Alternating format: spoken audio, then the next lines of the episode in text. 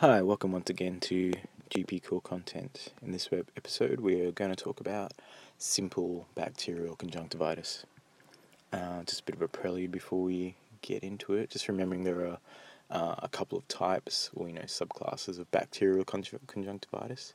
Uh, the main one that you'll see is simple bacterial conjunctivitis caused by Staph aureus, staph, epidermis, strep pneumoniae, or um, H. influenzae, more in kids. Uh, the other types broken out in the main literature include gonococcal, chlamydia, trachoma, and ophthalmia uh, neonatorum.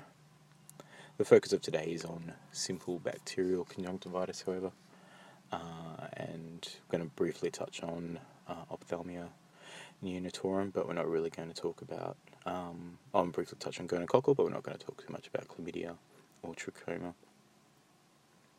Uh, and just bearing in mind the natural history of simple bacterial conjun- conjunctivitis is that it lasts one to two weeks and is usually very self limiting. So, in this case, we have a patient, Mary. Uh, she presents with three days of mucopurulent discharge in starting in both eyes. Uh, she's got crusting and she finds it difficult to open her eye in the morning. She noticed that her eye is extremely red uh, and that she's uh, tearing up a lot. So I guess we're trying to describe simple bacterial conjunctivitis with that. Um, what are the causative conditions of simple bacterial conjunctivitis?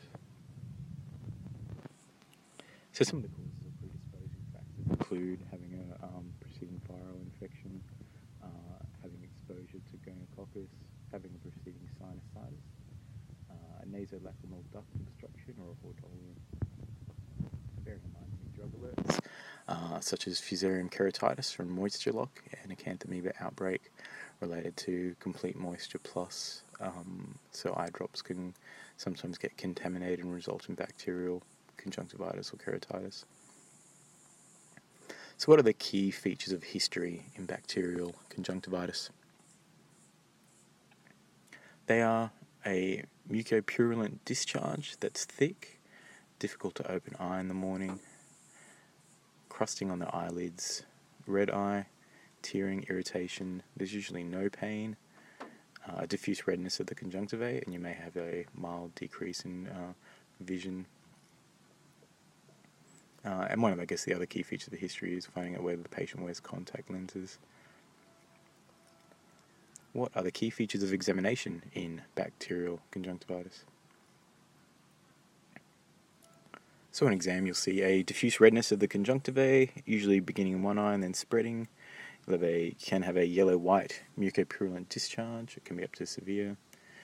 It's a thick discharge rather than watery. Uh, if there is significant pain, then you might want to consider the more serious uh, types of bacterial conjunctivitis. The vision is usually normal, but you may have some smearing and you may have a mild visual acuity decrease down to uh, 9 on 6. You'll see crusting on the eyelids. There usually won't be any lymphadenopathy, and you might see mild punctate staining with fluorescein staining of the cornea. So I guess one of the questions in the KF people may be related around differentiating between the types of conjunctivitis you know, differentiating between bacterial, viral, and allergic conjunctivitis. Uh, so, what are the key features of history which might allow you to differentiate between the types of conjunctivitis?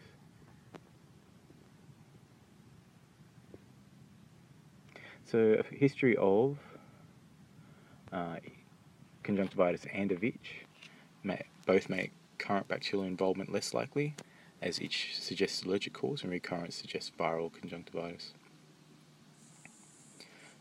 The absence of itch and the absence of positive history of infective conjunctivitis make a diagnosis of bacterial conjunctivitis more probable.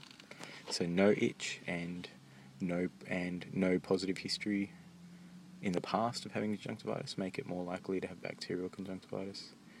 If you have a purulent sticky discharge, that suggests bacterial infection. A watery discharge is more suggestive of viral or allergic. Preauricular lymph nodes more suggestive of viral. And eyelids that are stuck together are non-specific, apparently, although I maybe lump them more in with bacterial personally. So, what are the key investigations you can do in conjunctivitis? So, really, the main investigation you can do is a swab or PCR. If you're comfortable that it's simple bacterial conjunctivitis, you might want to reserve this if treatment fails. However, if you're not sure, then maybe that will um, help you with your diagnosis. So, what is the treatment of simple bacterial conjunctivitis? At this point, it's noting uh, the Cochrane Review in 2012, um, which concluded that although acute bacterial conjunctivitis is frequently self limiting, the use of antibiotic eye drops is associated with modestly improved rates of clinical and microbiological remission. The authors, authors concluded that the use of antibiotic eye drops should be considered in order to speed up the resolution of symptoms and infection. So I guess in that it's worth noting that most simple bacterial conjunctivitis is self-limiting, um, but you do get an increase in um, symptoms and improvement with using uh, topical antibiotics. So, the general principles of treatment of simple conjunctivitis is to use a broad spectrum antibiotic that's active against Staph aureus, uh, Staph epidermidis, and strep pneumonia and H. influenza. So, you want to use a broad spectrum antibiotic, and in therapeutic guidelines, they list using chloramphenicol or framycetin.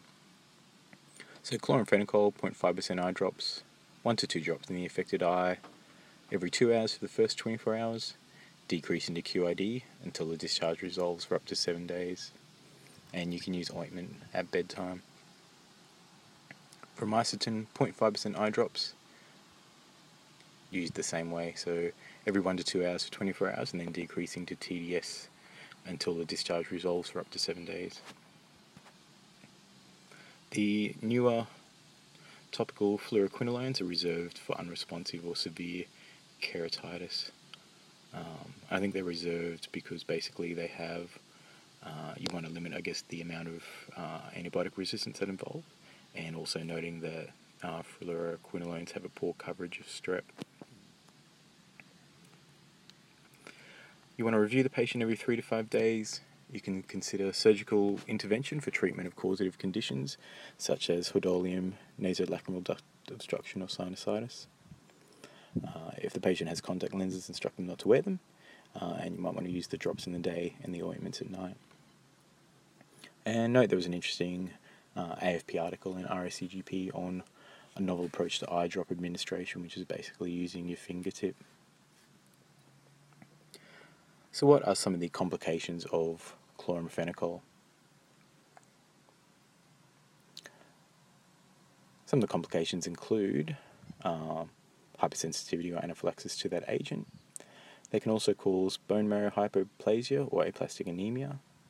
You want to use them with caution if you have an individual or family history of blood disorders. Uh, and MIMS says they're not to be used when potentially less dangerous agents would be expected to work.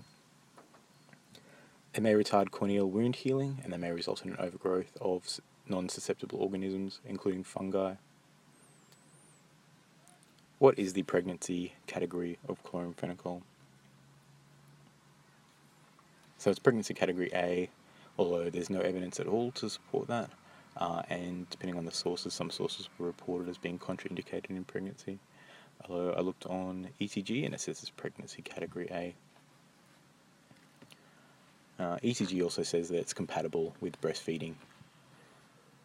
Some of the complications in breastfeeding are that it may cause grey baby syndrome or myelosuppression, but the usual dose at ophthalmic levels doesn't is not expected to pose a risk, so it's being classified as, as compatible in breastfeeding. What are some tips for use with Chlorsig that might increase its therapeutic effect? So basically, if you blink, follow it, it um, minimizes the therapeutic effect. Uh, if you occlude the nasolacrimal duct and close the eyelids, that will improve intraocular penetration and decrease systemic absorption. So blocking the duct and closing your eyes afterwards is good, but apparently blinking is bad. So what are the cons of aminoglycoside eye drops?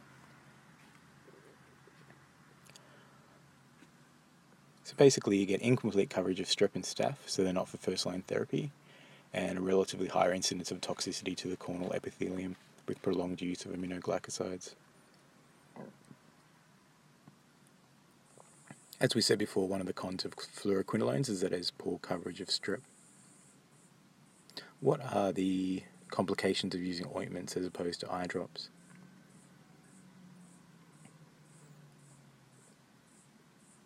Basically, ointments are messy and they smear. They cause blurred vision that makes them impractical for daytime use.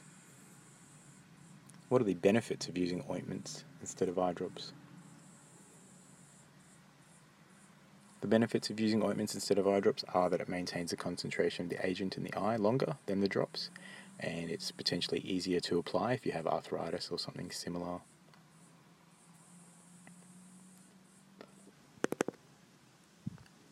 So, what are the side effects of using steroids in simple bacterial conjunctivitis? So, I guess, the, I guess the use of steroids has been controversial in the past because it has shown decreased rates of corneal scarring, but some of the bad side effects include uh, that it slows the rate of healing, get an increased risk of corneal melting, and increased risk of ele- uh, elevated intraocular pressure. What are the criteria for referral to ophthalmology in the case of simple bacterial conjunctivitis? So you want to refer to ophthalmology in severe cases, if there's corneal involvement, if have any infection in contact lens wearers, history of recent eye surgery, or lack of improvement in one week. What is an important condition not to be missed in considering the differentials of simple bacterial conjunctivitis. So if you have a severe conjunctivitis within 24 hours, it's often associated with gonococcal conjunctivitis.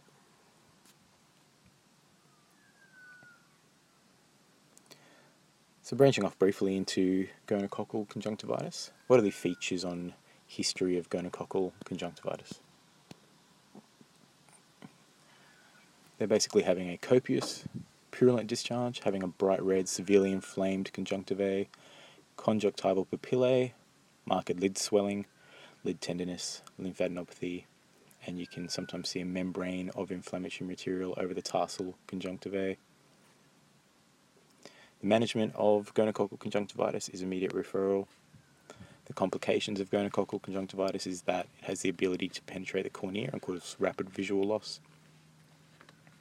The investigations in gonococcal conjunctivitis are that swabs are mandatory if you're considering it.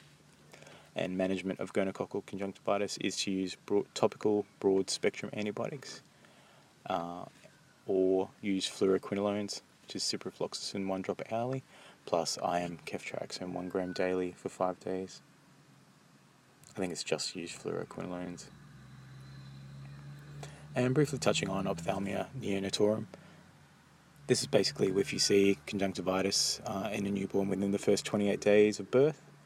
It's normally caused by staph, strep, or Haemophilus, although 20 to 40% are caused by chlamydia and 1% gonococcal. So I think the rates of chlamydia uh, conjunctivitis are far higher if you've got ophthalmia neonatorum. And all cases of ophthalmia neonatorum should be referred to ophthalmology. Cool, that's it for this episode. Thanks a lot for listening. Uh, as always, references are available on request. Uh, and usual disclaimer of, um, you know, me trying to make this as good as I can, but please don't rely on it solely for uh, medical advice and don't rely on it solely for exam prep. Once again, all the cases and material is original, sourced from the wide variety of material available, and sourced from my understanding of KFP exams, which comes from the uh, public exam report and the other publicly available KFP prep material. Thanks a lot for listening.